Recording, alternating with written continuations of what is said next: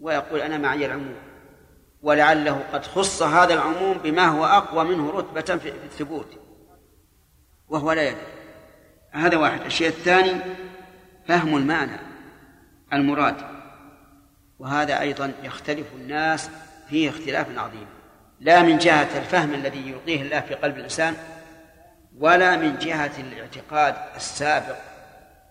لأن بعض الناس إذا كان عنده اعتقاد سابق حمله اعتقاده على فهم النصوص بمقتضى هذا الاعتقاد. يحمله على أن يفهم النص بمقتضى هذا هذا الاعتقاد. ولذلك كان من طرق العلم السليمة أن تستدل أولا ثم تعتقد أو تحكم ثانيا. يقول رحمه الله جمع النصوص وفهمها وفهم معناها المراد معناها المراد المراد بلفظها والفهم مرتبتان. إحداهما مدلول ذاك اللفظ وضعا أو لزوما. هذا أيضا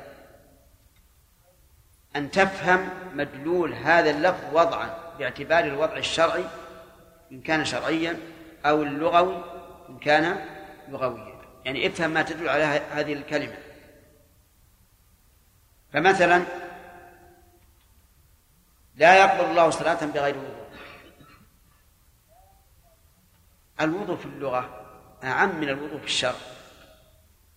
اللي غسل وينظف يديه يسمى متوضئ. لازم تفهم وش معنى الوضوء في الشرع. لأن قول ابن ابن القيم رحمه الله وضعا يقصد بذلك الوضع الشرعي والوضع اللغوي. أو لزوما. هذا أيضا يختلف قال وهذا الثاني فيه تفاوتت الفهوم تفاوتا لم ينطبق أبدا له طرفان فهم لازم هذا أمر يختلف فيه الناس اختلافا عظيما. يختلف فيه الناس اختلافا عظيما. مثال يعني أمثلة كثيرة لا تحصى أمر الله سبحانه وتعالى بالوضوء عند إرادة الصلاة. لو أن إنسان ليس عنده ماء لكن الماء في السوق يباع ومعه دراهم يستطيع يشتري. ماذا نقول له؟ يلزمك. الله أوجب عليك أن تشتري الآن الماء. لأنه لا يتم امتثال الأمر بالوضوء إلا بالشراء. وما أكثر اللوازم التي تخفى على كثير من الناس وهي عند آخرين مثل مثل الشمس. يقول فيه تفاوت الفهوم متفاوتا لم ينضبط أبدا له طرفان فالشيء يلزمه لوازم جمة. عند كل أحد؟ لا. يقول عند الخبير به وذي العرفان. فبقدر ذاك الخبر يحصي من لوازمه وهذا واضح التبيان. نعم. ولذاك من عرف الكتاب حقيقة عرف الوجود جميعه ببيان. وكذاك يعرف جملة الشرع الذي يحتاجه الإنسان كل زمان. من عرف الكتاب معرفة حقيقية عرف الوجود. كيف خلق؟ ولماذا خلق؟ وكيف تدل هذا هذا هذا هذه المخلوقة على وصف من أوصاف الله؟ وما أشبه ذلك. كذلك يعرف جملة الشر الذي يحتاجه الإنسان كل زمان. لكن متى متى يوجد إنسان يعرف كتاب حقيقي هو نادر لكن من وفقه الله وجعلنا الله وإياكم منهم؟ لهذا عرف الوجود ولماذا كان هذا الوجود؟ وعلى أي شيء يدل؟ وعرف أيضا أحكام الشريعة. علما بتفصيل وعلما مجملا. تفصيله أيضا بوحي ثاني. وكلاهما وحيان قد ضمنا لنا أعلى العلوم بغاية التبيان. نعم. يعرف العلم في الشرع جملة وتفصيل. أحيانا يكون اللفظ في النص مجمل مجملا. ويفصل في آخر. قال الله تعالى وأقيموا الصلاة وآتوا الزكاة. هذا مجمل. ما هي الصلاة التي نقيمها؟ وكيف نقيمها؟ هذا الإجمال بين أو أو أو بقي مجملا. ما الذي بينه؟ السنة. آتوا الزكاة. طيب. آتوا الزكاة. من نعطيها؟ وما مقداره؟ وما المال المزكى؟ هذا أيضا بين. بنص آخر. فأنت ترى أن النصوص تأتي مجملة أحيانا ومفصلة أحيانا وما جاء في الكتاب مجملا وفصلته السنة فإنه جاء تفصيله بوحي. ولهذا قال كلاهما وحيان قد ضمن لنا أعلى العلوم بغاية التبيان. نعم. وكذاك يعرف من صفات الله والأفعال والأسماء ذي الإحسان. ما ليس يعرف من كتاب غيره أبدا ولا ما قالت الثقلان. وكذاك يعرف من صفات البعث بالتفصيل والإجمال في القرآن. ما يجعل اليوم العظيم مشاهدا بالقلب كالمشهود رأي عيان وكذاك يعرف من حقيقة نفسه وصفاتها بحقيقة العرفان.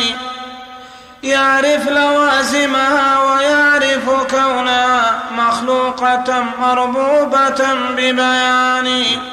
إذا عرف الإنسان نفسه عرف ربه يعرف أنه مخلوق ضعيف ومحتاج إلى الله وبذلك يعرف أن الله خالق قوي غني.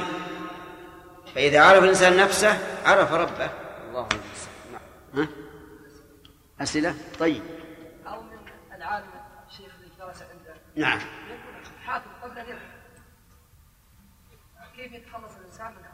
إي سهل هذا. هو إذا عرض مثل ما كان يعتقد أو يحكم به إذا عرضه على الأدلة وافق. الحمد لله يعني نحن لا نقول لا يجوز أن تحكم أو تعتقد إلا بدليل. ما نقول هذا لأن الإنسان قد يكون عارفا للشيء مما جرى عليه الناس. لكن نقول إذا جاء الدليل لا تجعل الدليل تابعا ثم تحاول أن تؤوله. لأن هذا يفعله بعض الناس المتعصبين للمذاهب. نعم. تجدهم إذا جاء الحديث أو أو أو الآية على خلاف. إيش؟ قلنا بعدم جواز المغالبة في العلوم الدنيوية كالفيزياء والكيمياء نعم نعم. نعم. بسم الله. وكذاك يعرف ما الذي فيها من الحاجات والإعدام والنقصان. يعرف ما الذي فيها أي في نفسه من الحاجات وأنه محتاج إلى الله عز وجل. بل في ضرورة إلى الله سبحانه وتعالى لأنه الأصل فيه العدم. عدم القدرة عدم الغنى والأصل فيه النقص. فيعرف بنقصانه كمال الله عز وجل. نعم. وكذاك يعرف ربه وصفاته أيضا بلا مثل ولا نقصان. وهنا ثلاثة أوجه فافطلا إن كنت ذا علم وذا عرفان. بالضد والأولى كذا بالامتناع لعلمنا بالنفس والرحمن. فالضد معرفة الإله بضد ما في النفس من عيب ومن نقصان. وحقيقة الأولى ثبوت كمالي إذ كان معطيه على الإحسان. المراد رحمه الله بالأشياء الثلاثة أن كل كمال ثبت للمخلوق فالخالق أولى به لأنه هو الذي أعطاه. ومعطي الكمال أولى بالكمال. كذلك نحن نعرف أنفسنا أننا في نقصان في العلم والقدرة والقوة وفي حاجة إلى غذاء وهواء ولباس وغير ذلك. نعرف بحاجتنا هذه أن أننا لكوننا مخلوقين لابد أن يكون ضد ذلك لمن؟ للخالق عز وجل. ضد ذلك للخالق. طيب. كذلك بالنسبة للامتناع. بالنسبة للامتناع كل ما يمتنع عن علينا من نقص فإنه ممتنع عن الخالق. فكل ما يمتنع عنا من منا من نقص غير فهو ممتنع على الخالق. كل ما ثبت فينا من كمال فهو ثابت للخالق عز وجل. فهو ثابت للخالق عز وجل. وكل ما فينا من نقص فإنه ثابت فإن ضده ثابت للخالق عز وجل. فصل في بيان شروط كفاية النصين والاستغناء بالوحيين. وكفاية النصين مشروط بتجريد التلقي عنهما لمعاني. وكذاك مشروط وكذاك مشروط بخلع قيودهم فقيودهم غل إلى الأذقان. وكذاك مشروط بهدم قواعد ما أنزلت ببيان الوحيان. وكذاك مشروط بإقدام على الآراء إن عريت عن البرهان. بالرد والإبطال لا تعبأ بها شيئا إذا ما فات النصان لولا القواعد والقيود وهذه الآراء لاتسعت عرى الإيمان. لكنها والله ضيقة العرى فاحتاجت الأيدي لذاك تواني. وتعطلت من أجلها والله أعداد من النصين ذات بيان. وتضمنت تقييد مطلقها وإطلاق المقيد وهو ذو ميزان. وتضمن التخصيص ما عمته والتعميم للمخصوص بالأعيان وتضمن التفريق ما جمعت وجمعا للذي وسمته بالفرقان. وتضمن التضييق ما قد وسعته وعكسه فلتنظر الأمران وتضمن التفريق ما جمعت وجمعا للذي قسمته بالفرقان وتضمن التضييق ما قد وسعته وعكسه فلتنظر الأمران وتضمن التحليل ما قد حرمته وعكسه فلتنظر النوعان. وتضمن التحليل ما قد حرمته وعكسه فلتنظر العينان سكتت وكان سكوتها عفوا فلم تعفو القواعد باتساع بطان. وتضمنت إهدار ما اعتبرت كذا بالعكس والأمران محنوران وتضمنت أيضا شروطا لم تكن مشروطة شرعا بلا برهان. وتضمنت أيضا موانع لم تكن ممنوعة شرعا بلا تبيان. إلا بأقيسة وآراء وتقليد بلا علم أو استحسان. عمن أتت هذه القواعد من جميع الصحب والأتباع بالإحسان.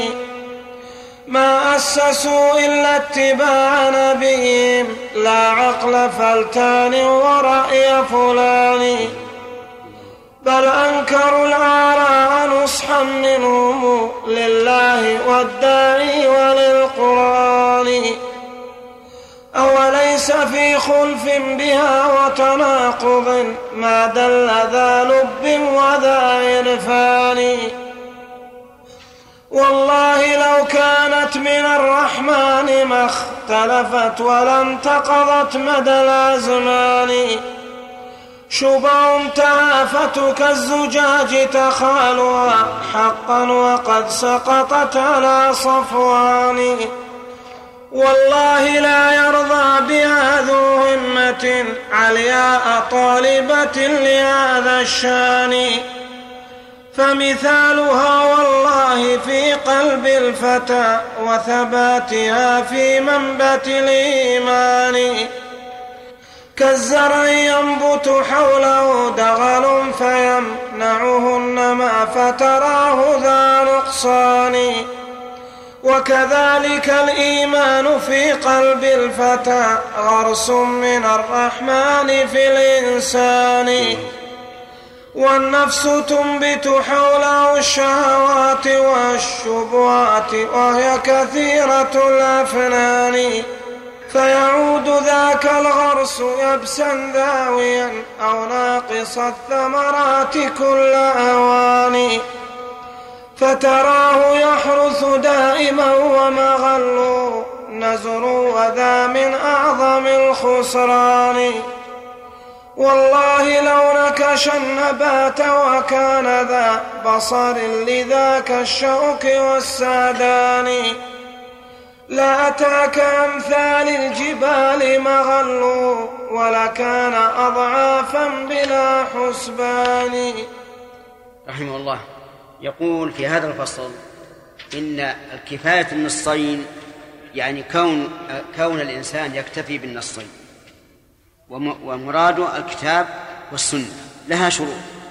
الشرط الأول تجريد التلقي عنهما يعني لا يتلقى عما سواه بل يكون دينه عقيدة وقولا وعملا متلقا من النصين الكتاب والسنة.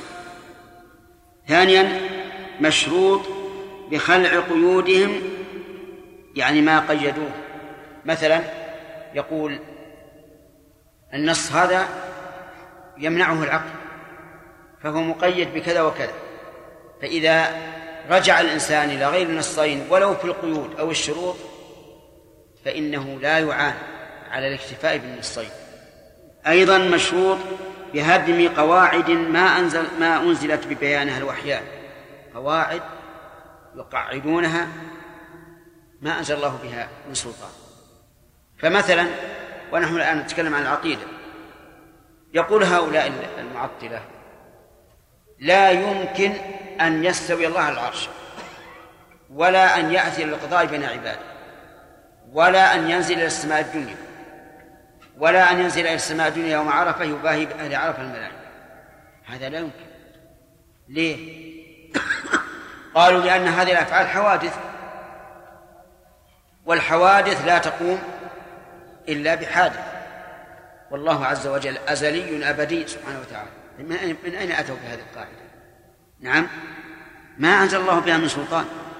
ولا تقبل. ولو كنا نحكم على الوحيين بعقولنا لم يكن القرآن ولا السنة هدى ولا بيانا للناس. وكذلك وكذاك مشروط بإقدام على الآراء إن عريت عن البرهان بالرد والإبطال يعني لابد أيضا مع كونك تهدم القواعد أن تقدم على الآراء مهما كان رأيها إن عريت عن عن البرهان. أما إذا كانت آراء بدليل فاحترمها لاحترام إيش؟ لاحترام الدليل. لكن عريت لا يهم بالرد والإبطال لا تعبأ بها شيئا إذا ما فاتها النصاب ولا تساوي فلسا ما دام رأيا مجردا عن القرآن والسنة فإنه لا يعبأ به. لولا القواعد والقيود وهذه الآراء لاتسعت عرى الإيمان. صحيح. لولا قيود يضعها هؤلاء من أهل العقائد بل وأهل الفقه لاتسعت العرى. وتوسع الناس. الفقهاء رحمهم الله ذكروا شروطا للمسح على الخفين مثلا. شروطا ما أنزل الله بها من سلطان فهل لنا أن نأخذ بهذه الشروط بلا دليل؟ لا.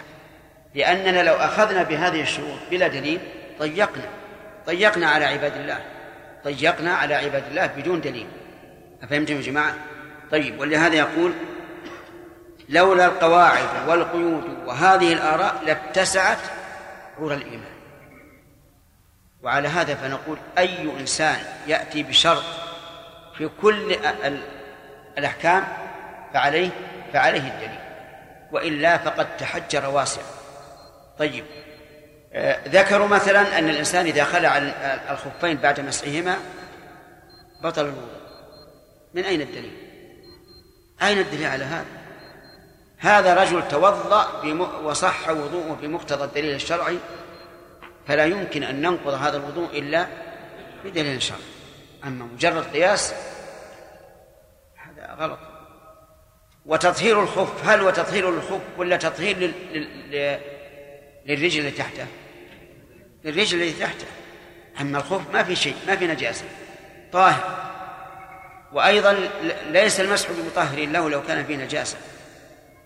طيب لولا القواعد والقيود وهذه الآراء لاتسعت على الإيمان لكنها والله ضيقة العرى فاحتاجت الأيدي لذاك توان. إذا كانت ضيقة العرى تحتاج إلى عمل شديد في فك هذه العرى بالأيدي. وتعطلت من أجلها والله أعداد من النصين ذات بيان. صحيح. يعني في القرون الوسطى لو رجعت إلى مؤلفات الفقهاء خاصة لوجدت لوجدت الصفحات العديدة ما فيها ذكر آية أو حديث. كلها قال فلان قال فلان والعلة كذا وما وما أشبه ذلك. تعطل الكتاب والسنة. ولهذا إذا خرج عالم يبني أحكامه على الكتاب والسنة عادوا.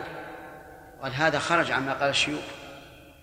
ولكن الحق منصور وممتحن كما قال ابن القيم في هذه القصيدة. الحق منصور وممتحن فلا تعجب فهذه سنة الرحمن. وتعطلت من أجل نعم.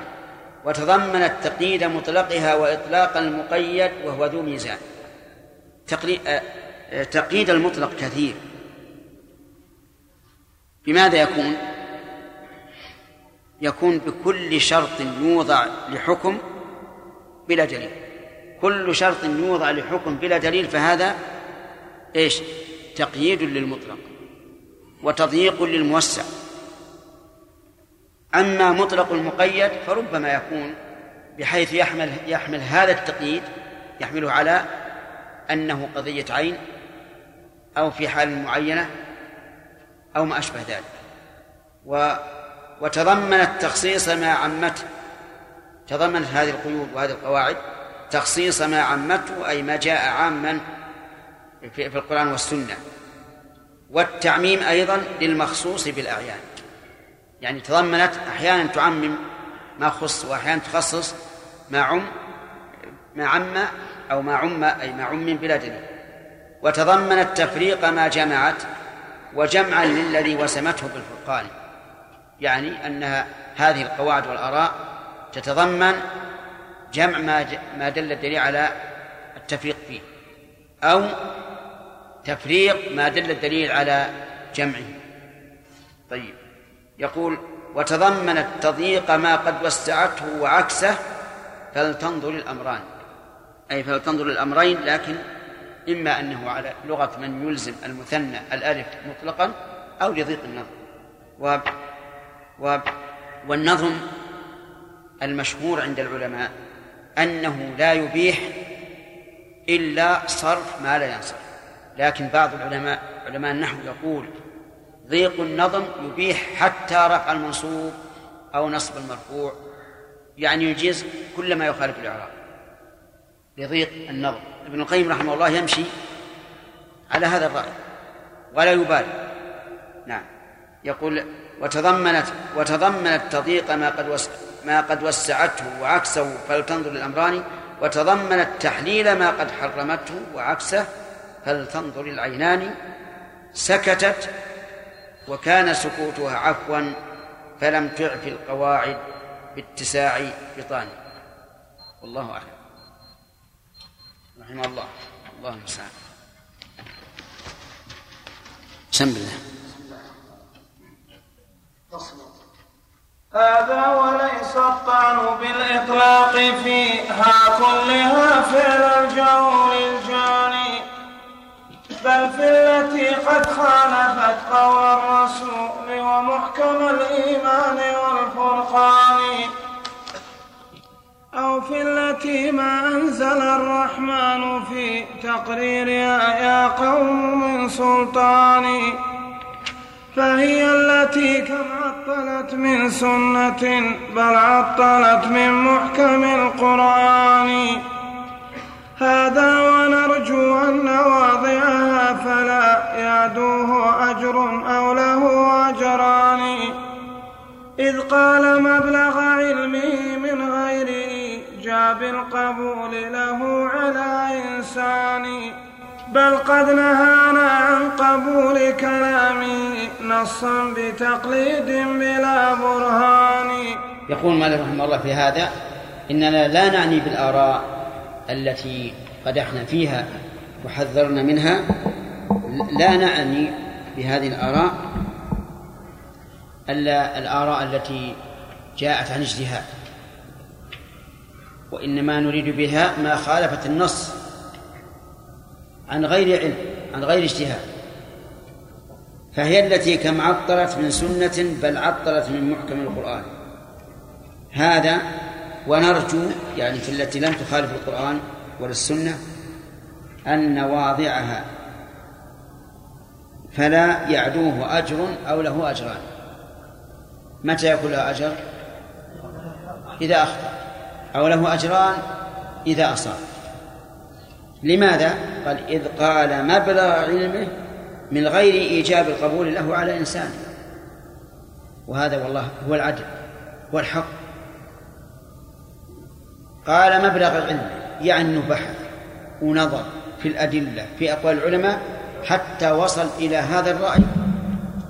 فهذا مبلغ علمه ولا يكلف الله نفسا إلا وسعها. ومع ذلك لما قال هذا الرأي لم يوجبه على أحد. ولا يحل لأحد أن يوجب القول بما قال على أي أحد من الناس. أبدا. إلا أن يدعي أنه إيش؟ أنه رسول. فأنت مثلا إذا رأيت رأيا لا يحل لك أن تلزم الناس به. لأن غيرك قد يرى خلاف. أما إذا كان لك سلطة وكان قولك هو الحق فهنا تلزمهم بالموافقة في الظاهر بالموافقة في الظاهر. مثال ذلك رجل له سلطة يرى أن شرب الدخان حرام. ومن الناس من يرى أنه حلال. هنا يلزم الناس في ظاهر حالهم بما يرى أنه حرام إذا كان له سلطة. لأننا لو لم نقل بهذا لأصبح الناس فوضى.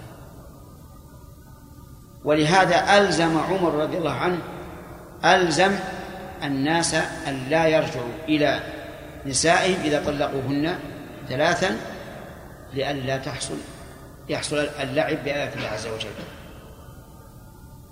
يقول بل قد نهانا عن قبول كلامه نصا بتقليد بلا برهان. من الذي نهانا؟ الذي قال برأيه مجتهدا. قال لا تقلدوني إلا ببرهان. بل قد نهانا عن قبول كلامه نصا بتقليد يعني أن نأخذه مجرد تقليد بلا برهان. وهذا قول الأئمة كلهم.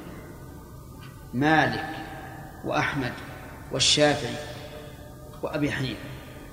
كلهم يقولون لا تقلدوا دينكم آراء الرجال وإذا رأيتم أقوالنا مخالفة لقول الرسول صلى الله عليه وسلم فاضربوها عرض الحال كلهم يقولون هذا إما بهذا اللفظ أو معناه. نعم. وكذاك أوصانا بتقديم النصوص عليه من خبر ومن قرآن. نصح العباد بذا وخلص نفسه عند السؤال لها من الديان. نصح العباد بما بين لهم بما بما بين لهم مما تبين له أنه الحق. هذه النصيحة. اجتهد. ورأى فبين العباد قال أنا أرى هذا حراما أرى هذا حلالا أرى هذا واجبا. هذا النصح أن يبين للناس ما ظهر لهم من النصوص. لكن خلص نفسه. بماذا؟ بأن قال لا تقلدوني.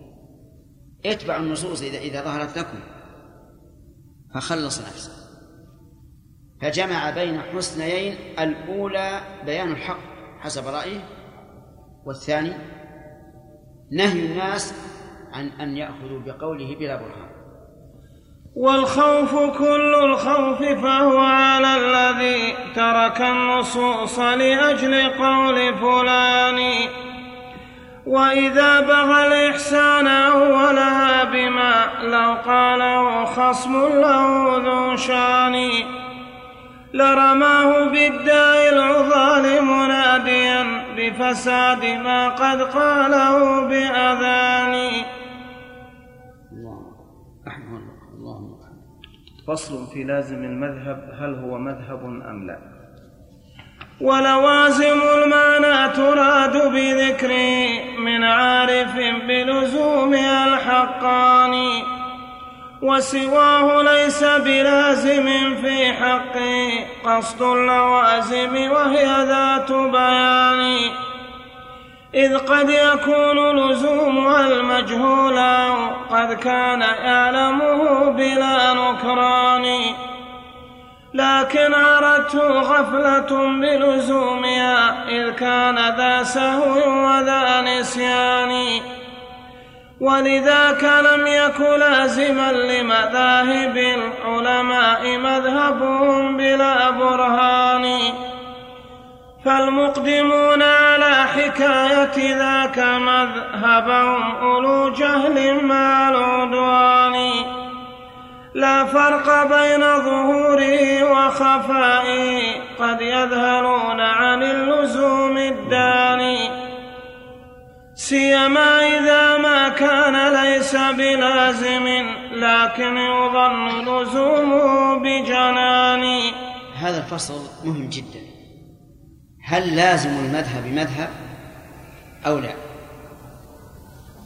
الجواب إذا كان القائل عارفا بلوازم كلامه فإنها حق وتعتبر من قوله. من الذي يعرف بلوازم كلامه؟ هو الله ورسوله. ولهذا نقول لوازم الكتاب والسنة من الكتاب والسنة إلا أنه يشكل على هذا أن الرجل قد يظن هذا لازما وليس بلازم. انتبهوا يا أخواني. المعطلة الآن يرون أن إثبات الصفات يلزم منه؟ إيش؟ التمثيل.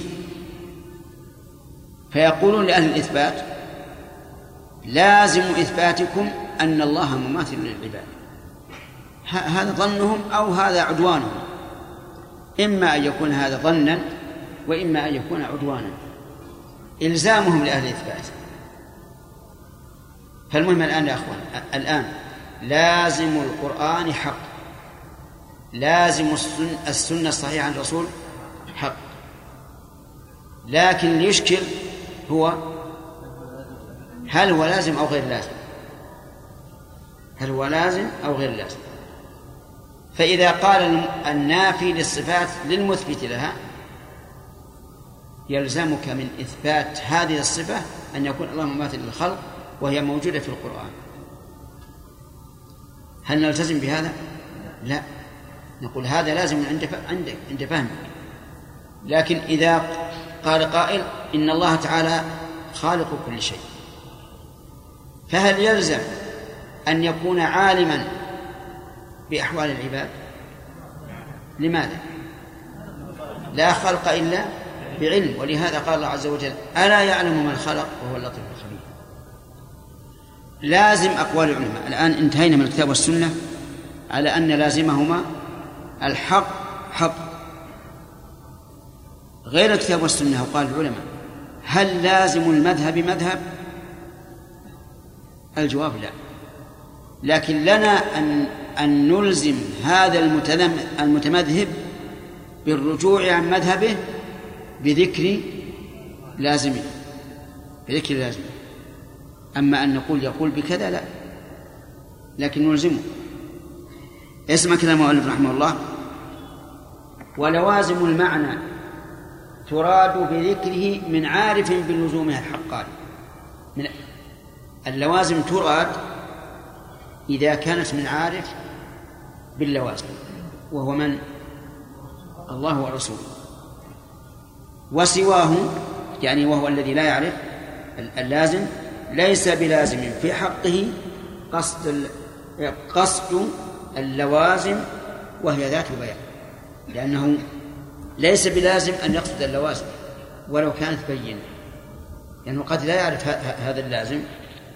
إذ قد يكون لزومها المجهول أو قد كان يعلمه بلا نكران لكن عرفته غفلة بلزومه يعني قد يكون لازم القول مجهولا لقائله. هذه واحدة. وقد يكون معلوما له لكن تعتريه غفلة ونسيان.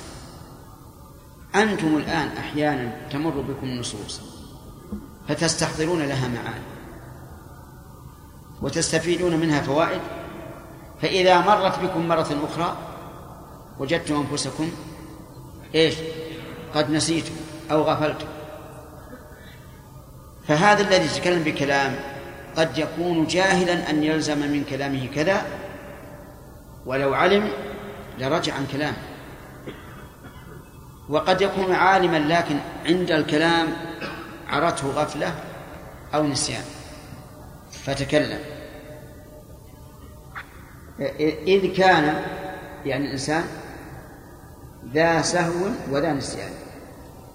ولذلك لم يكن لازم المد... لازما إيش؟ لمذاهب. نعم. ولذاك لم يكن لازما لمذاهب العلماء مذهبهم بلا برهان. يعني لازم المذهب هل هو مذهب أو لا؟ يقول ابن القيم لا ولا نعم؟ لا. ولذاك لم يكن لازما لمذاهب العلماء مذهبهم. مذهبهم بلا بلا برهان. فالمقدمون على حكاية على حكاية ذاك مذهبهم أولو جهل مع العدوان.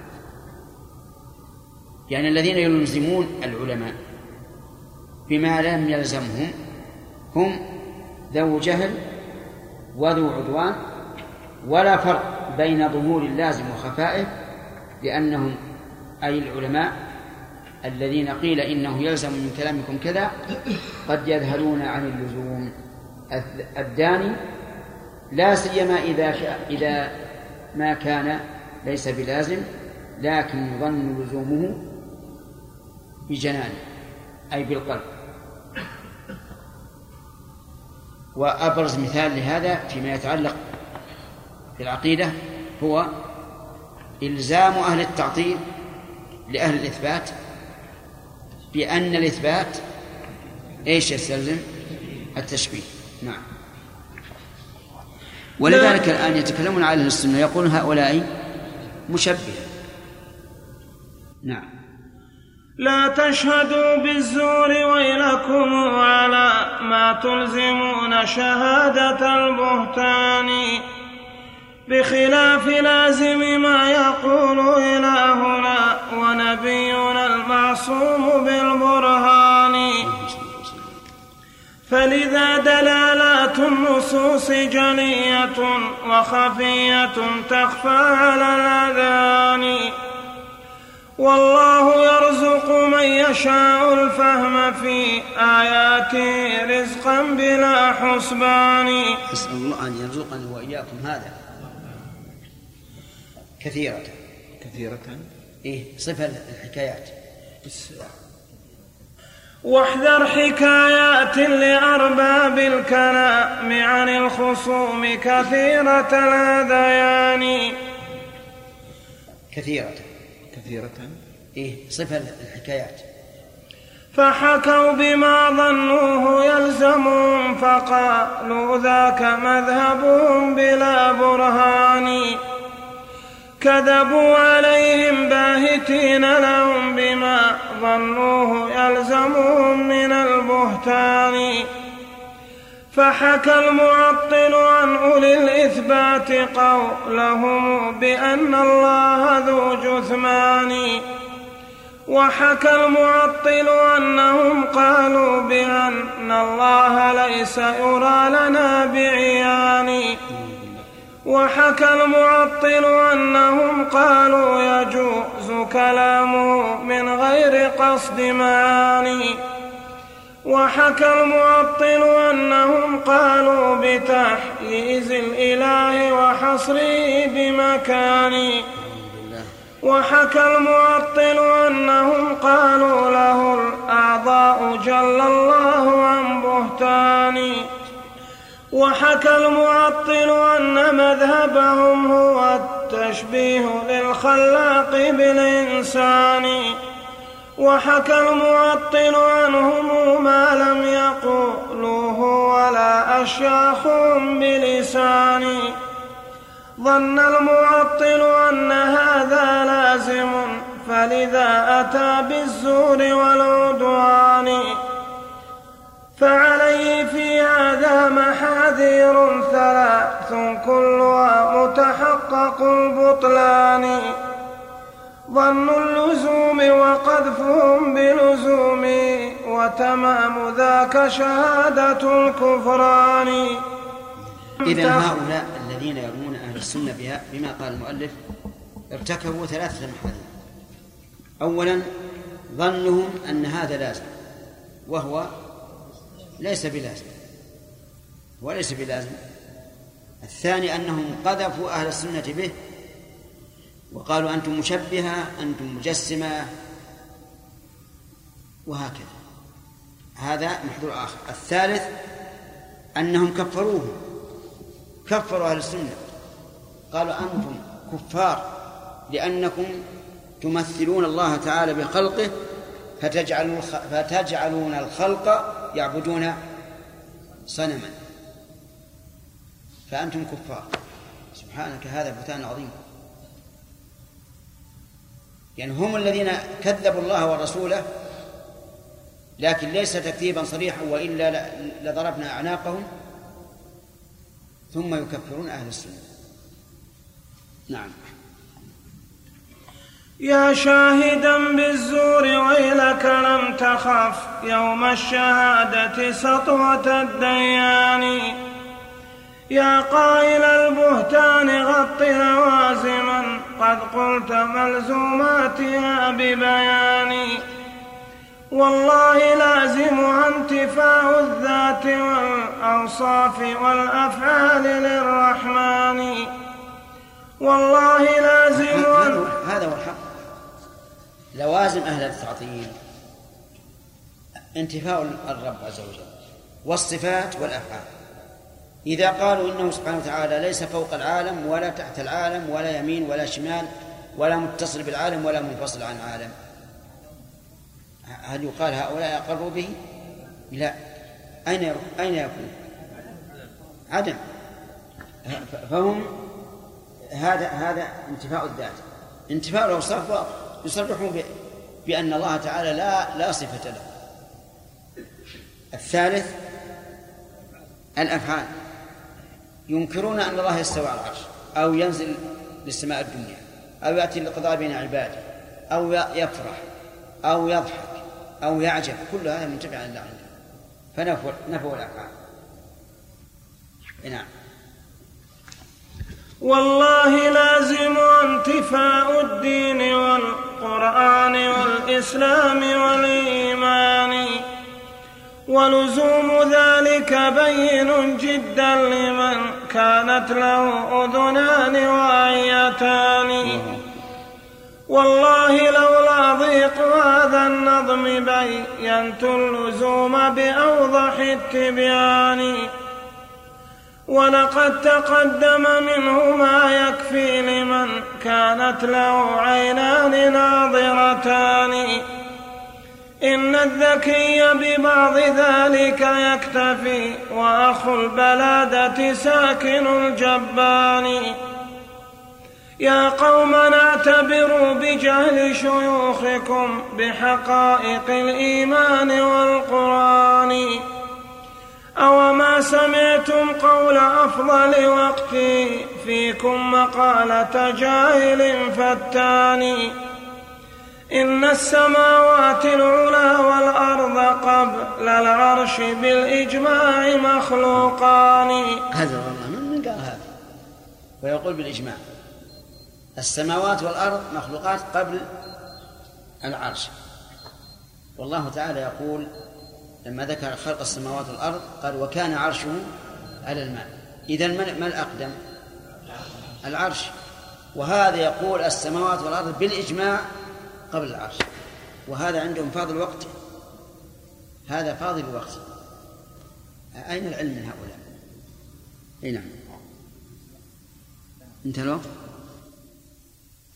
من قال ذا قد خالف الإجماع والخبر الصحيح وظاهر القرآن فانظر إلى ما جره تأويل لفظ الاستواء بظاهر البطلان. زعم المعطل أن تأويل استوى بالخلق والإقبال وضع لسان كذب المعطل ليس ذا لغة الأولى قد خوطبوا بالوحي والقرآن. فأصاره هذا إلى أن قال خلق العرش بعد جميع ذي الأكوان. يهنيه تكذيب الرسول له وإجماع الهداة ومحكم القرآن. الذي جره إلى أن يقول العرش مخلوق قبل السماوات. هو تفسير استوى بالستولى لأنه لا لا يستولي عليه إلا بعد خلقه. ومعلوم أن الله ذكر أن خلق السماوات والأرض ثم استوى على العرش. فيقول خلق واستوى عليه واستولى عليه. فيكون استولاء استيلاؤه عليه فور خلقه إياه. وبناء على هذا الفهم الخاطئ قال إن خلق السماوات والأرض كان قبل خلق العرش. وابن القيم رحمه الله قال يهنيه تكذيب الرسول له وإجماع الهداة ومحكم القرآن. وهل هذا تهنئة؟ نعم. بل هذا تشقيه والعياذ بالله. لكنه على سبيل التهكم به. على سبيل التهكم به. والتهكم بالإنسان وارد حتى في القرآن. مثل قوله تعالى في صاحب الجحيم ذق إنك أنت العزيز الكريم. فهذا تهكم به. أين العزة وأين الكرم؟ وهو يقال له ذق. هذا العذاب إذن هو ليس عزيزا ولا كريما. وإن كان بعض العلماء يقول إنك أنت العزيز الكريم يعني في الدنيا أي فيما سبق. لكن الأصل أن الوصف يكون مطابقا للموصوف حين خطابه به. وهنا نقول وهنا قال ذق إنك أنت العزيز الكريم. نعم. فصل في الرد عليهم في تكفيرهم أهل العلم والإيمان وذكر انقسامهم إلى أهل الجهل والتفريط والبدع والكفران. ومن العجائب أنكم كفرتم أهل الحديث وشيعة القرآن. إذ خالفوا رأيا له رأي يناقضه لأجل النص والبرهان. وجعلتم التكفير عين خلافكم ووفاقكم فحقيقة الإيمان. يعني جعلتم من خالفكم؟ كافرا ومن وافقكم هو الذي معه حقيقة الإيمان. الله أعلم. نعم. فوفاقكم ميزان دين الله لا من جاء بالبرهان والفرقان. يعني على كلام هو هذا الواقع؟ أن وفاقهم ميزان دين الله لا. ليس هذا الواقع. لكن هذا على على رأيهم. أن ما وافقهم فهو دين الله عز وجل. وأما وأما من من وافق من جاء بالبرهان والفرقان فلا. نعم. ميزانكم ميزان باغ جاهل والعول كل العول في الميزان. أهون به ميزان جور عائل بيد المطفف ويل ذا الوزان. لو كان ثم ميزان جور ومطفف وش يصير؟ نعم؟ يصير من أبعد ما يكون على العدل للنظر. لو كان ثم حيا وأدنى مسكة من دين أو علم ومن إيمان لم تجعلوا آراءكم ميزان كفر الناس بالبهتان والعدوان. هبكم تأولتم وساغ لكم أيكفر من يخالفكم بلا برهان. يعني قدروا أنكم تأولتم. والمتأول مجتهد. وساغ لكم هذا الت- التأويل. فكيف تكفرون غيره؟ أليس هذا عدوانا؟ الجواب بلى هو من أكبر العدوان. نعم. هذه الوقاحة والجراءة والجهالة ويحكم يا فرقة الطغيان.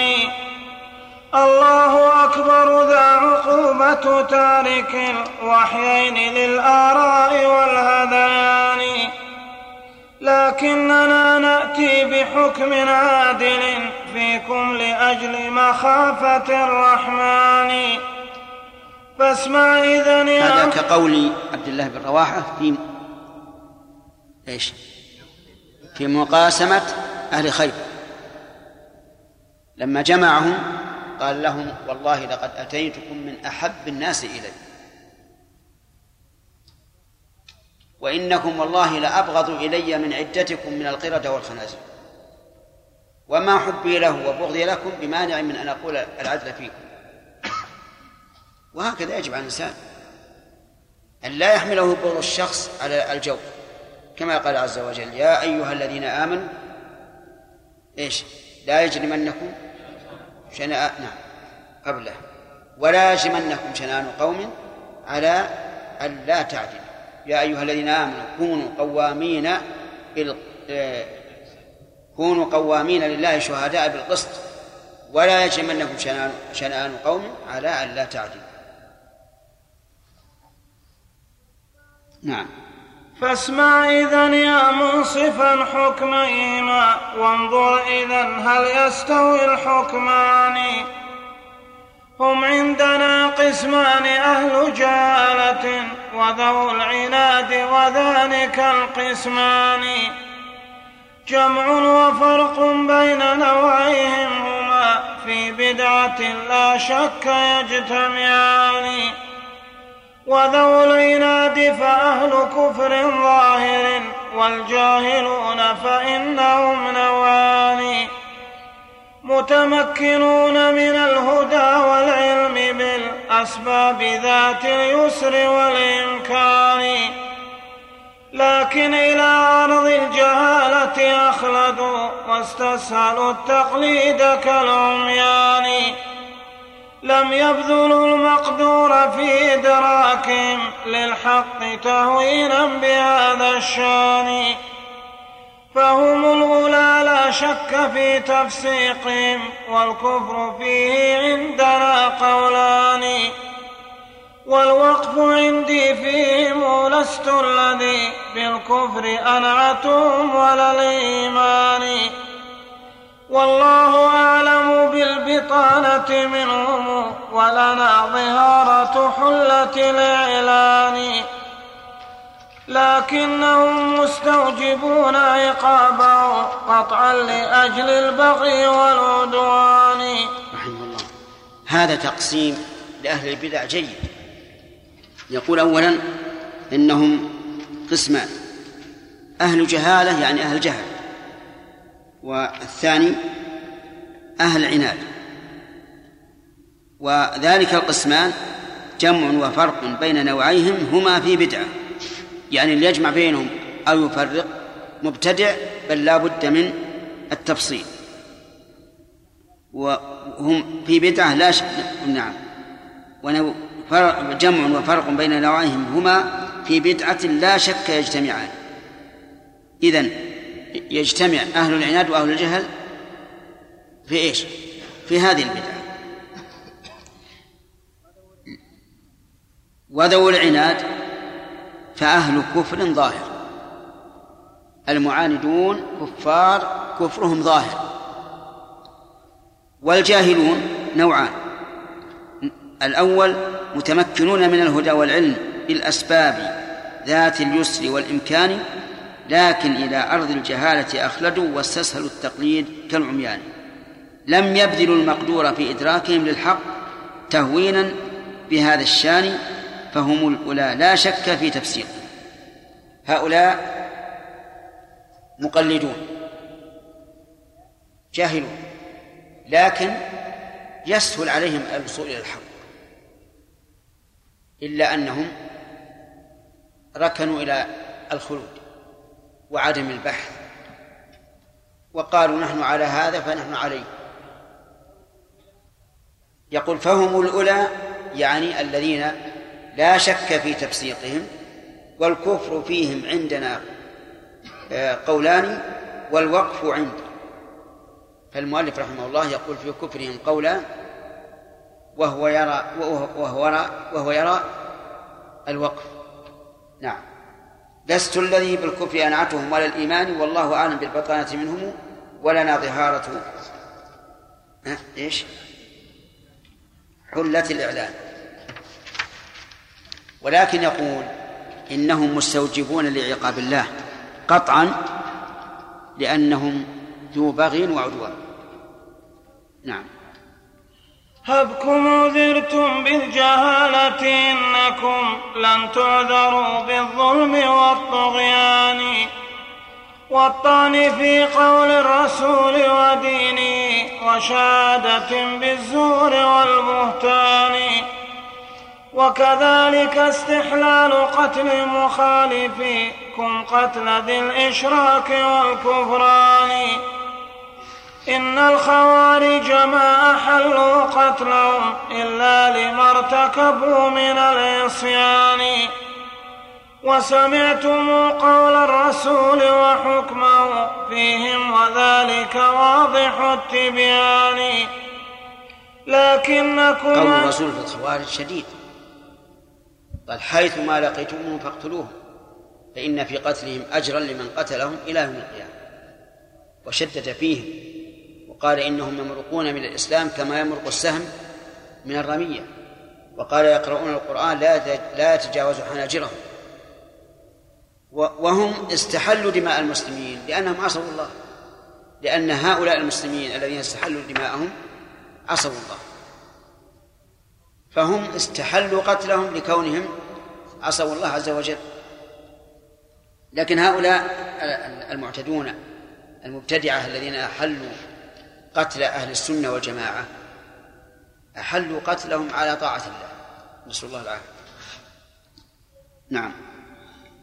لكنكم أنتم أبحتم قتلهم بوفاق سنته مع القرآن. والله ما زادوا النقير عليهما لكن بتقرير مع الإيمان. من اللي ما زادوا النقير؟ أهل السنة. ما زادوا النقير الذي هو في ظهر آه، النواة على ما في القرآن والسنة. نعم. فبحق من قد خصكم بالعلم والتحقيق والإنصاف والعرفان.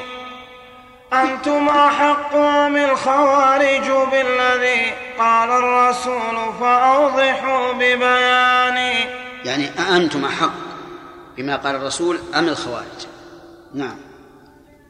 هم يقتلون لعابد الرحمن بل يدعون أهل عبادة الأوثان. هذا وليسوا أهل تعطيل ولا عزل نصوص الحق بالبرهان. يعني أنهم أي الخوارج لا يقولون بالتعطيل وعزل النصوص عن اليقين. نعم. فصل. والآخرون فأهل عجز عن بلوغ الحق مع قصد ومع إيمان. بالله ثم قوله رسوله والآخرون يعني بذلك أهل الجهل الجهال. ال- ال- ال- النوع الأول منهم الذي يسهل عليه أن يصل إلى الحق ولكنه ركن إلى إلى أرض الجهالة النوع الثاني هؤلاء. والآخرون فأهل عجز عن بلوغ الحق مع قصد ومع إيمان. بالله ثم رسوله ولقائه وهم إذا ميزتهم ضربان قوم دهاهم حسن ظنهم بما قالته أشياخ ذو أسنان. وديانة في الناس لم يجدوا سوى أقوالهم فرضوا بها بأمان لو يقدرون على الهدى لم يرتضوا بدلا به من قائل البهتان فأولئك معذورون إن لم يظلموا ويكفروا بالجهل والعدوان. والآخرون فطالبون الحق لكن صدهم عن علمه شيئان.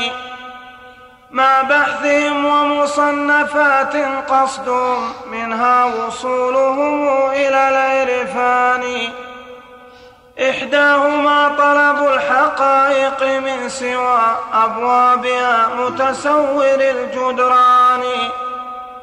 وسلوك طرق غير موصلة إلى درك اليقين ومطلع الإيمان. فتشابهت تلك الأمور عليهم مثل اشتباه الطرق بالحيران. فترى أفاضلهم حيارى كلها في التيه يقرع ناجذ الندمان. ويقول قد كثرت علي الطرق لا أدري الطريق الأعظم السلطان. اللهم اهدنا. بل كلها طرق مخوفات بها الآفات حاصلة بلا حسبان. فالوقف غايته وآخر أمره من غير شك منه في الرحمن. أو دينه وكتابه ورسوله ولقائه وقيامة الأبدان. فأولئك بين الذنب والأجرين أو إحداهما أو واسع الغفران فانظر بين الذنب والأجرين إذا أصاب أو إحداهما. نعم. إذا أخطأ أو واسع الغفران يغفر لهم عز وجل. لأن معهم عجز ومعهم تردد لما صاروا يط- يطالعون ويبحثون. صار عندهم شك تردد. نعم. فانظر إلى أحكامنا فيهم وقد جحدوا النصوص ومقتضى القرآن. وانظر إلى أحكامهم فينا لأجل خلافهم إذ قادوا الوحيان. هل يستوي الحكمان عند الله أو عند الرسول وعند ذي الإيمان؟ الكفر حق الله ثم رسوله بالشرع يثبت لا بقول فلان. هذه قاعدة عظيمة. أن الكفر حق الله ثم رسوله صلوات الله وسلامه عليه. بالنص نص على الكفر. واضح؟ فأي نص تجد فيه الكفر غير صريح فلا تحكم بالكفر. لا بد أن يكون نصا صريحا. حتى لو قاله من قاله لا لا لا, لا تتبعه. نعم. من كان رب العالمين وعبده قد كفراه فذاك ذو الكفران. فهلم ويحكم نحاكمكم إلى نصين من وحي ومن قرآن. وهناك يعلم أي حزبين على الكفران حقا أو على الإيمان. فليهنكم تكفير من حكمت بإسلام وإيمان له النصان لكن غايته كغاية من سوى المعصوم غاية نوع ذا الإحسان. خطأ يصير الأجر كفلا واحدا إن فاته من أجل الكفلان. إن كان ذاك مكفرا يا أمة العدوان من هذا على الإيمان؟ قد دار بين الأجر والأجرين والتكفير بالدعوى بلا برهان. كفرتم والله من شهد الرسول بأنه حقا على الإيمان. ثنتان من قبل الرسول وخصلة من عندكم أفأنتما عدلان؟ ليس كذلك الله جيد جيد. لابد إن شاء الله نلخصه عشان يكون لأن هذا الفصل مهم جدا. نعم. فصل في نعم تلاعب. يحيى. ابن القيم قسمهم إلى له جهل وله عناد كما فرقنا بين بدعة وأخرى. لا الظاهر المراد البيضة المكفرة اللي أصلا مكفر. أما الذي ليس أصلا مكفرا. فهذا الظاهر أنه وإن- وإن عاند إلا إذا قال أنا أعلم أن الرسول قال هذا ولكن لا أوافق هذا كفر. ما في إشكال. لو قال مثلا أنا أعلم أن الرسول قال عليه الصلاة والسلام إنكم سترون ربكم كما ترون القمر لكن لا أوافق هذا ما في شك من كافر. لأنه أنكر إنكار تكذيب والعياذ بالله. أجارنا الله وإياكم من البدع. نعم. فصل في نعم تلاعب يحيى. كم ذا التلاعب منكم بالدين والإيمان مثل تلاعب الصبيان. خسفت قلوبكم كما كسفت عقولكم فلا تزكوا على القرآن. كم ذا تقول مجمل ومفصل وظواهر عزلتان الإيقان. حتى إذا رأي الرجال أتاكم فاسمع لما يوحى بلا برهان. مثل الخفا في شلة جاء ضوء النهار ففيك والحيطان. عميت عن الشمس المنيرة لا تطيق هداية فيها إلى الطيران. حتى إذا ما الليل جاء ظلام جالت بظلمته بكل مكان. فترى الموحد حين يسمع قولهم ويراه في محنة وهوان. ورحمته لعينه ولأذنه يا محنة العينين والأذنان.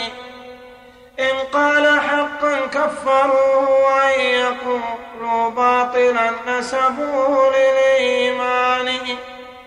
حتى إذا ما ردوه عادوا حتى إذا ما رده عادوه مثل عداوة الشيطان للإنسان. قالوا له خالفت أقوال الشيوخ ولم يبال الخلف بالفرقان. الكلام هذا واضح ما يحتاج تعليق والخفافيش معلومة عنده أليس كذلك؟ طيب إذا ما يعني خلاصة الكلام أنهم إذا عرضت عليهم آه، الأدلة من الكتاب والسنة عموا عنها. كما تعمل الخفافيش في ضوء الشمس. وإذا عرض عليهم أقوال البشر قبلوها وفرحوا بها. قالوا له خالفت أقوال الشيوخ ولم يبالوا الخلف للفرقان. خالفت أقوال خالفت. خالفت. ها؟ لا خالفت نعم. كما قلت. خالفت أقوال الشيوخ فأنتم خالفتم من جاء بالقرآن.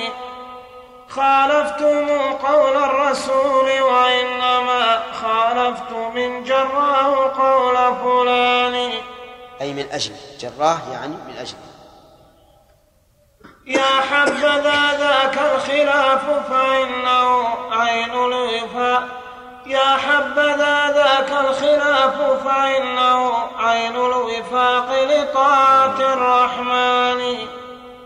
أوما علمت بأن أعداء الرسول عليه عاب الخلف بالبهتان لشيوخهم ولما عليه قد مضى أسلافهم في سالف الأزمان. ما العيب إلا في خلاف النص لا رأي الرجال وفكرة الأذهان أنتم تعيبون بهذا وهو من توفيقنا والفضل للمنان. فليهنكم خلف النصوص ويهننا خلف الشيوخ أيستوي الخلفان. أقول لا يستوي الخلفاء. خلف الشيوخ مع مخالفة النص واجب. وخلف النصوص محرم. حتى نقدمها عليه معرضين مؤولين محرف القرآن. والله إن النص فيما بيننا لأجل من آراء كل فلان. اللهم اجعلنا كذلك. والله لم والله لم ينقم علينا منكم أبدا خلاف النص من إنسان. إلا خلاف الأشعري بزعمكم وكذبتم أنتم على الإنسان. من الإنسان؟ الأشعري. نعم رحمه الله. اللهم كفرتم من قال ما قد قاله في كتبه حقا بلا كتمان. هذا وخالفناه في القرآن مثل خلافكم في الفوق للرحمن. فالأشعري مصرح بالاستواء وبالعلو بغاية التبيان. ومصرح أيضا بإثبات اليدين ووجه رب العرش للسلطان. ومصرح أيضا بأن لربنا سبحانه عينان ناظرتان ومصرح أيضا بإثبات النزول لربنا نحو الرفيع الداني. يعني السماء الدنيا. لأن السماء الدنيا رفيع وهو بالنسبة إلى السماوات داني إليه. ومصرح أيضا بإثبات الأصابع مثل ما قد قال ذو البرهان. ومصرح أيضا بأن الله يوم الحشر يبصره أولو الإيمان. جهرا يرون الله فوق سمائه رؤيا العيان كما يرى القمران. ومصرح أيضا بإثبات المجيء وأنه يأتي بلا نكران. ومصرح بفساد قول مؤول للاستواء بقهر ذي السلطان. ومصرح يعني الذين يفسرون الاستواء بالقهر والملك والاستيلاء رد عليهم الأشهر رحمه الله ومصرح أن الأولى قالوا بذا التأويل أهل ضلالة ببيان. ومصرح أن الذي قد قاله أهل الحديث وعسكر القرآن.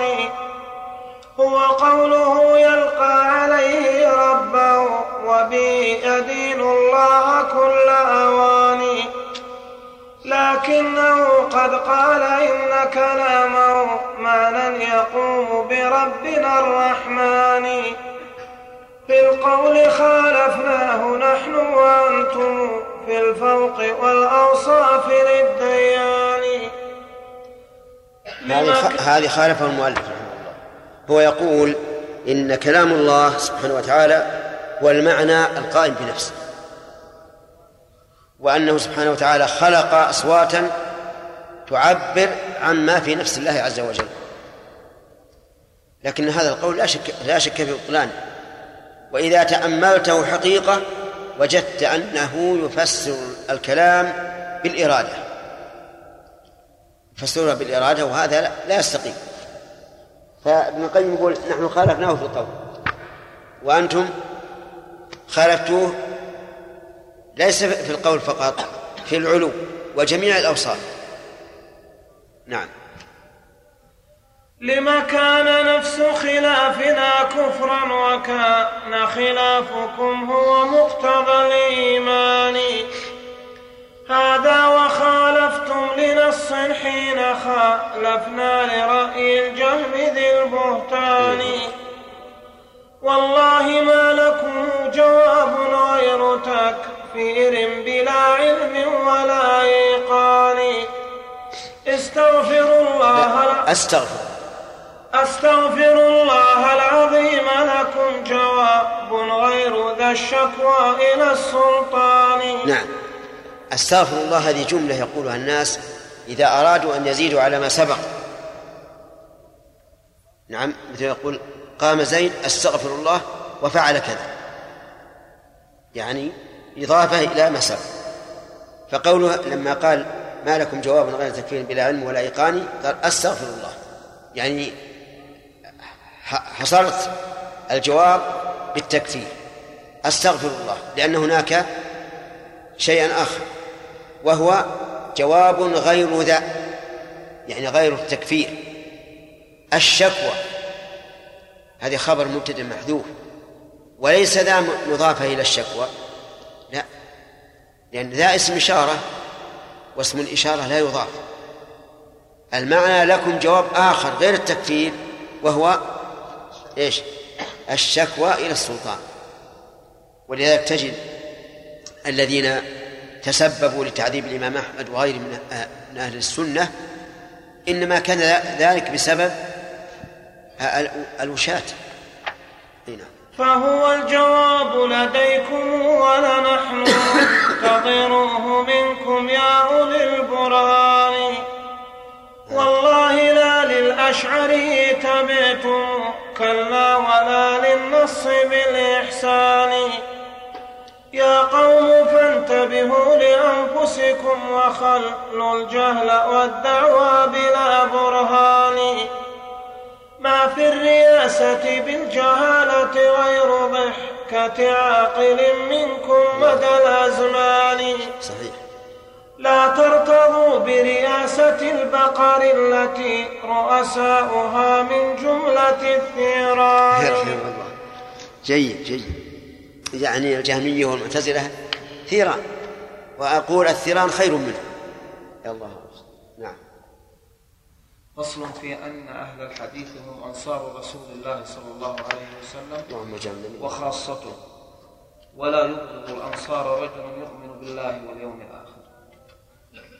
يا مبغضا أهل الحديث وشاتما أبشر بعقد ولاية الشيطان.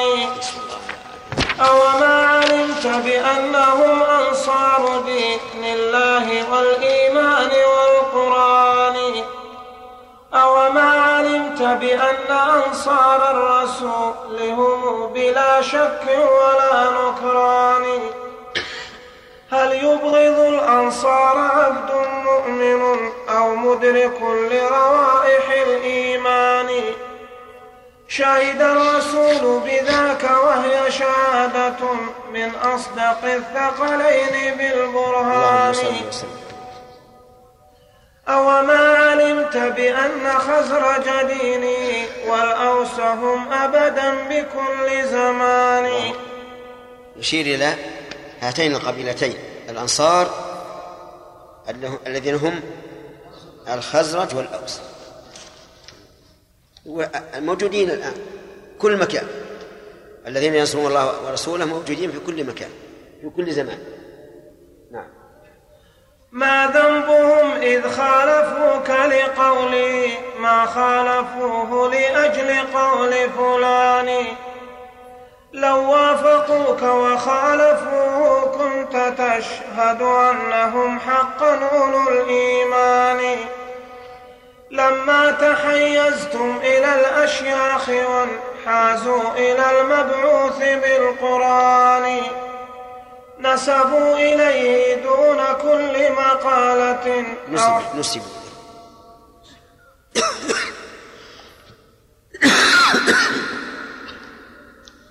نسبوا إليه دون كل مقالة أو حالة أو قائل ومكان. هذا انتساب أولي التفرق نسبة من أربع معلومة التبيان. فلذا غضبتم حينما انتسبوا إلى غير الرسول بنسبة الإحسان. فلذا غضبتم حينما انتسبوا إلى غير الرسول بنسبة الإحسان. خبر رسول فلذا غضبتم حينما انتسبوا إلى خبر الرسول بنسبة الإحسان. فوضعتم له من الألقاب ما تستقبحون وذا من العدوان. هم يشهدونكم على بطلانها أفتشهدونهم على البطلان؟ ما ضرهم والله بغضكم لهم إذ وافقوا حق رضا الرحمن. يا من يعاديهم لأجل ماكل ومناصب ورياسة الإخوان. تهنيك هاتيك العداوة كم بها من حسرة ومذلة وهوان. ولسوف تجني غبها والله عن قرب وتذكر صدق ذي الإيمان. فإذا تقطعت الوسائل وانتهت تلك المآكل في سريع زمان فهناك تقرع سن ندمان على التفريط وقت السير والإمكان. وهناك تعلم ما بضاعتك التي حصلتها في سالف الأزمان.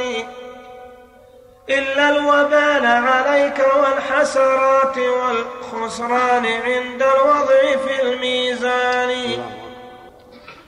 قيل وقال ما له من حاصل إلا العناء وكل ذي الأذهان.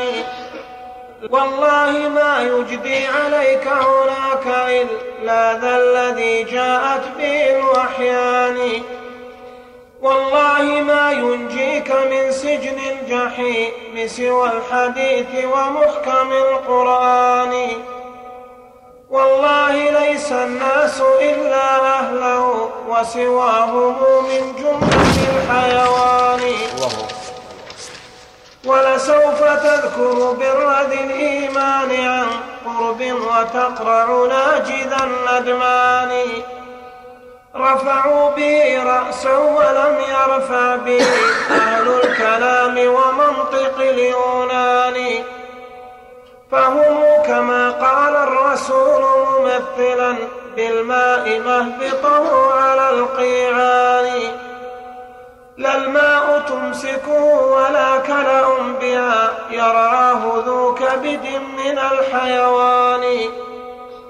هذا إذا لم تحرق الزرع الذي بجوارها بالنار أو بدخان. والجاهلون بذا وهذا هم زوان الزرع إي والله شر زوان. وهم لدى غرس الإله كمثل غرس الدلب بين مغارس الرمان. يمتص ماء الزرع مع تضييقه أبدا عليه وليس ذا قنوان. يمتص ماء الزرع مع تضييقه أبدا عليه وليس ذا قنوان. ذا حالهم مع حال أهل العلم أنصار الرسول فوارث الإيمان. فعليه من قبل الإله تحية والله يبقيه مدى الأزمان. لولاه ما سقي الغراس فسوق ذا كالماء للدلب العظيم الشان. فالغرس دلب كله وهو الذي يسقى ويحفظ عند أهل زمان. فالغرس في تلك الحضارة شارب فضل المياه مصاوه البستان. لكنما البلوى من الحطاب قطاع الغراس وعاقر الحيطان؟ بالفوس يضرب في أصول الغرس كي يجتثها ويظن ذا إحسان. ويظل يحلف كاذبا لما تمد في ذا سوى التثبيت للعيدان يا خيبة البستان من حطابي ما بعد ذا الحطاب من بستاني في قلبي غل على البستان فهو موكل بالقطع كل أواني. فالجاهلون شرار أهل الحق والعلماء سادتهم أولو الإحسان. والجاهلون خيار أحزاب الضلال وشيعة الكفران والشيطان. وشرارهم علماؤهم هم شر خلق الله آفة هذه الأكوان. المؤلف رحمه الله أتى في هذا الفصل كله تصوير وتخيل لشيء محسوس ليمثل به لشيء معقول. ولا شك أن علماء الضلال بين علماء الهداية أنهم كالزرع النابت بين زرع الحنطة وهو من الزروع الخبيثة التي تفسد الأرض وتضيق على سيقان الزروع المفيدة. فصل في تعين الهجرة من الآراء والبدع إلى سنته كما كانت فرضا من الأمصار إلى بلدته عليه الصلاة والسلام يا قوم طيب. ف...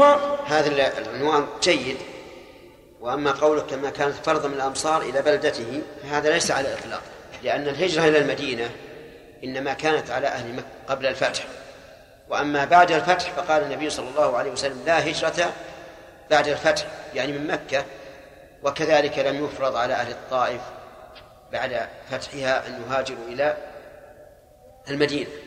فهذا الإطلاق فيه نظر. يا قوم فرض الهجرتين بحالي والله لم ينسخ إلى ذا الآن.